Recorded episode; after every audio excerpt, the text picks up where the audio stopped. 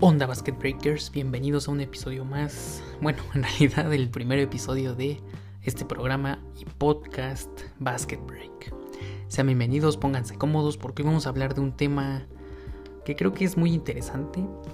Viene muy muy ligado con todo lo que vamos a hablar dentro de este podcast. Así que primero voy a presentarme de manera oficial. Yo sé que en el tráiler no, no menciono nada de mí. Y pues bueno, aparte de ello vamos a explicar cuál es ese poder que contienen las historias. Cómo es que las historias pueden provocar ciertas reacciones en las personas e incluso en nosotros mismos. Así que primero vamos a iniciar.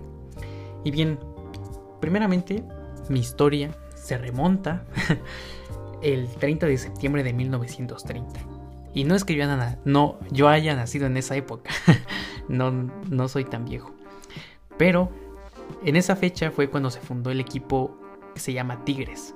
De hecho, si te das cuenta, en la portada de este podcast eh, tengo una playera que dice Tigres Junior. Bueno, pues ya soy una, como decía uno de mis amigos, un saludo rico si está escuchando esto.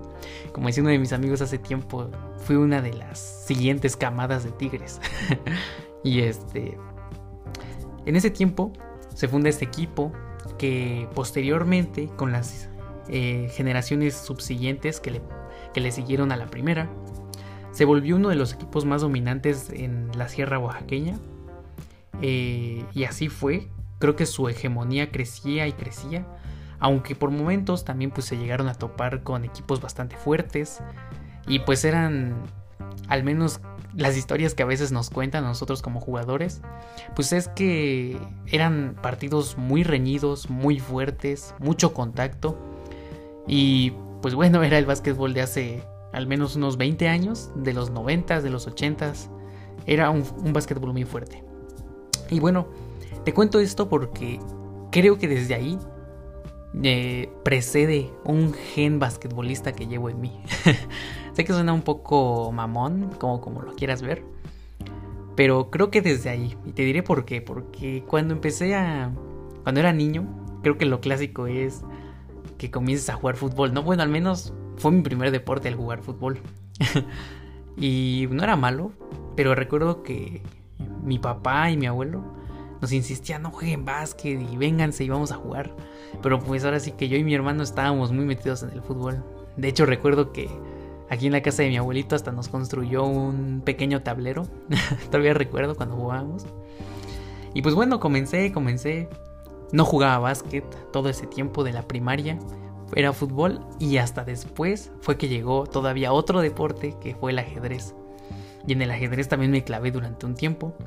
Pero pues fue hasta creo que segundo de secundaria cuando comencé a jugar básquetbol. Y fue bastante importante en esta época porque en realidad no jugaba. Es decir, comencé a adentrarme un poquito, iba a entrenar, a veces no iba, faltaba muchísimo a los entrenamientos. De hecho, creo que al torneo al que asistí en esa época se llamaba Intersecundarias. A ese el coach me llevó de panzazo porque casi yo no asistía.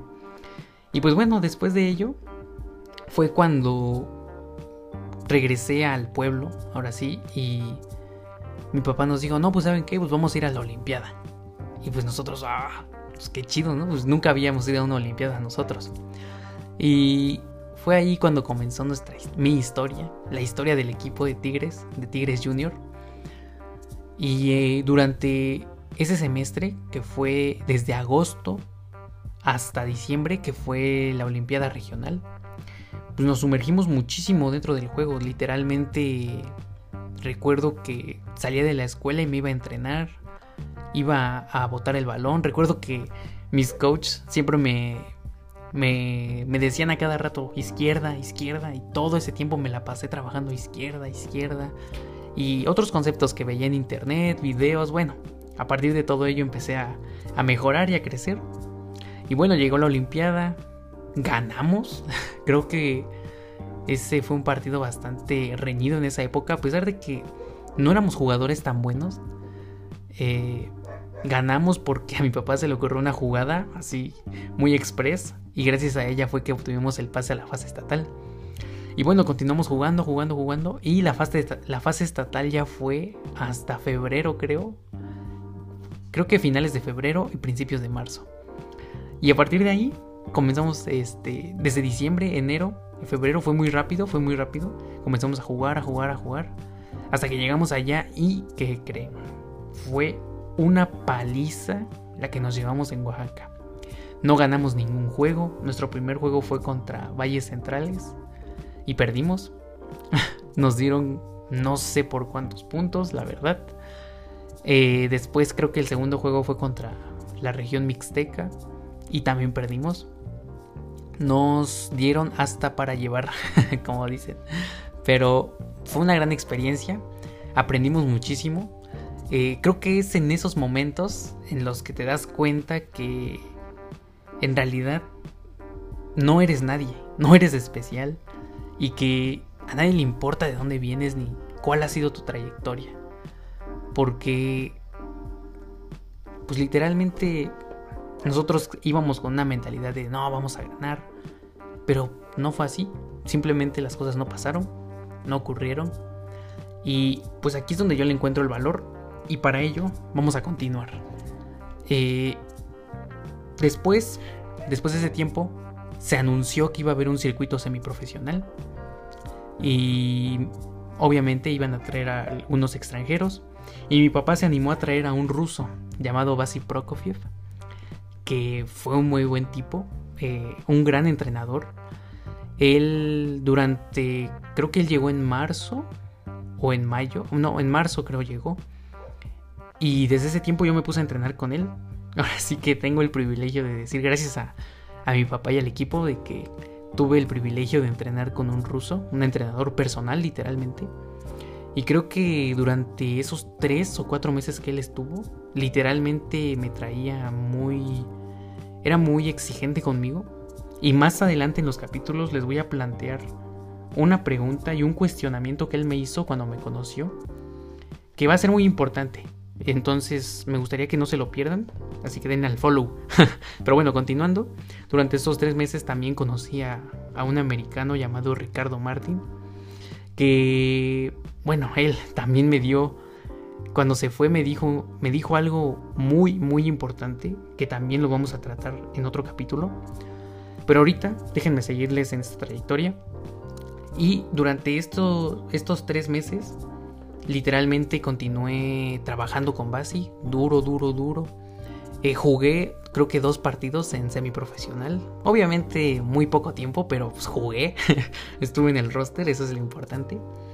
Y después ya en la prepa, ya después de haber llegado, solamente llevaba un año jugando en serio. Y cuando llegué allá, otra vez, volví a caer en esta paradoja de que tu historia da igual cuando llegas a otro lugar y hay personas que son mejores o incluso a lo mejor peores, ¿no? Pero ellos llevan ya también su trayectoria, eh, te enseñan cosas, aprenden, aprendes cosas. Y ahí me encontré con un circuito que se llama CONADEIP, que si no recuerdo es el Consejo Nacional de Deportes de Instituciones Privadas, creo. Y pues aquí la verdad es que más adelante les contaré mi experiencia, porque hubo un enredo del cual aprendí muchísimo. Obviamente en ese momento para mí me resultó algo muy poco, muy poco profesional, muy, muy de un niño. Y literalmente era un niño, creo que tenía 15 o 16 años cuando llegué ahí. Y bueno, los sentimientos fueron una parte que afectó o impulsó mi trayectoria por una parte. Esto también lo vamos a hablar más adelante porque estos son temas muy importantes que vamos a tratar porque si les cambiamos la perspectiva, si vemos las cosas desde otra forma, les, les podemos sacar muchísimo más provecho a esas pequeñas situaciones que a veces creemos son muy engañosas o son malas en ese momento, ¿no? Pero bueno, ¿por qué tiene poder las historias de las personas? ¿Por qué tiene poder tu historia? ¿Por qué tiene poder mi historia? Porque fíjate que hoy normalmente se ha extendido por el mundo que a veces necesitamos ser expertos para compartir algo. De hecho, hace algún tiempo compartía mis ideas con las personas de, no, pues sabes qué, quiero hacer esto, esto. Y me decían, pero ¿tú quién eres? ¿Tú qué has hecho? ¿Qué has ganado? ¿Cómo puedes enseñar o compartir algo que quizá tú ni siquiera has ganado nada, ¿no? Y tienen razón por una parte, pero eh, hay algo que yo pienso que se nos olvida en este poder que contienen las historias. Y es que el experto, sí, llegó muy alto, ya está muy alto, pero creo que alguien que es un amateur, una persona que está aprendiendo todos los días, que a lo mejor se exige todos los días, que a veces se frustra en ese camino de decir es que no estoy mejorando, esas historias son las que a veces tienen el potencial para poder enseñarnos algo. ¿Por qué? Porque si cuando llegamos a ser profesionales, literalmente, no, pues sí, todo fue trabajo duro, pero ¿por qué no empezamos a contextualizar nuestra situación desde este momento en el que no somos profesionales? Yo, yo pienso que cuando nosotros nos demos cuenta de que tenemos ese poder para compartir y ayudar a otras personas hacer esa contribución a que una persona se desarrolle de otra manera, pues eso ya es, ya es un paso muy importante porque literalmente impactamos otras vidas, aunque no sea de una manera profesional o que pueda ser algo bastante mm, impactante o diferente, porque sí, todos soñamos con llegar hasta lo más alto, ¿no? En algún momento también fue mi sueño y seguramente tú que me estás escuchando también es o fue tu sueño, pero debemos de centrarnos en el ahora. Hoy es lo más importante y si hoy no estás haciendo nada, pues obviamente no esperes que el resultado llegue solo. Todos los días hay que esforzarse y, ese es, y esa es la paradoja, que tu historia tiene ese poder de cambiarte, mejorarte a ti o ayudar a otras personas. Pero no te lo quedes de manera egoísta y por eso está este podcast, por eso existe esta, esta historia, este pequeño programa o gran programa, quizá después, pero ese es el efecto, ese es el, el fin, que podamos compartir, que tú me puedas compartir, que puedas aparecer aquí en el programa, enseñarnos. Todo eso es importante, no dudes que lo que tú tienes que decir es poco relevante porque en realidad no lo es. Si tú le has puesto el esfuerzo, el sudor, te has, has intentado mejorar, eso es más que suficiente y es admirable. Entonces, eso es, no lo dudes, no dudes que tu vida es valiosa e importante. Así que, por este momento, creo, creo que es todo lo que tengo que decir. Espero que te haya quedado muy claro este poder que tienen nuestras historias, porque todos los días se van inscribiendo y se van a seguir escribiendo. Pero más adelante vamos a ver todavía más a detalle qué es lo que puedes explotar de estas. Pero por el momento, déjame decirte que este formato es bastante interesante, me gusta más, me gusta más que YouTube. Em, así que te invito a que me sigas en mis redes sociales para que me puedas compartir alguna experiencia, algún consejo e incluso que propongas el tema del siguiente programa, del siguiente capítulo, perdón. Porque creo que tiene mucho valor, es importante y le podemos sacar partido todos. Mis redes sociales, como ya te dije, Facebook, Instagram y Twitter, me puedes encontrar como Jael Darius. Etiquétame y yo te aseguro que te contesto. no tengo muchos seguidores, así que seguro voy a ver tu historia o tu seguimiento, lo que sea. Igual sígueme aquí en Spotify o si me estás escuchando en Apple Podcast. suscríbete, sígueme, es gratis para que no te pierdas los siguientes capítulos. Así que cuídense mucho, nos vemos en otro programa. Eh, díganme qué tal les pareció este primer episodio. La verdad es que me gusta mucho. Cuídense. Hasta luego y no olviden etiquetarme. Saludos.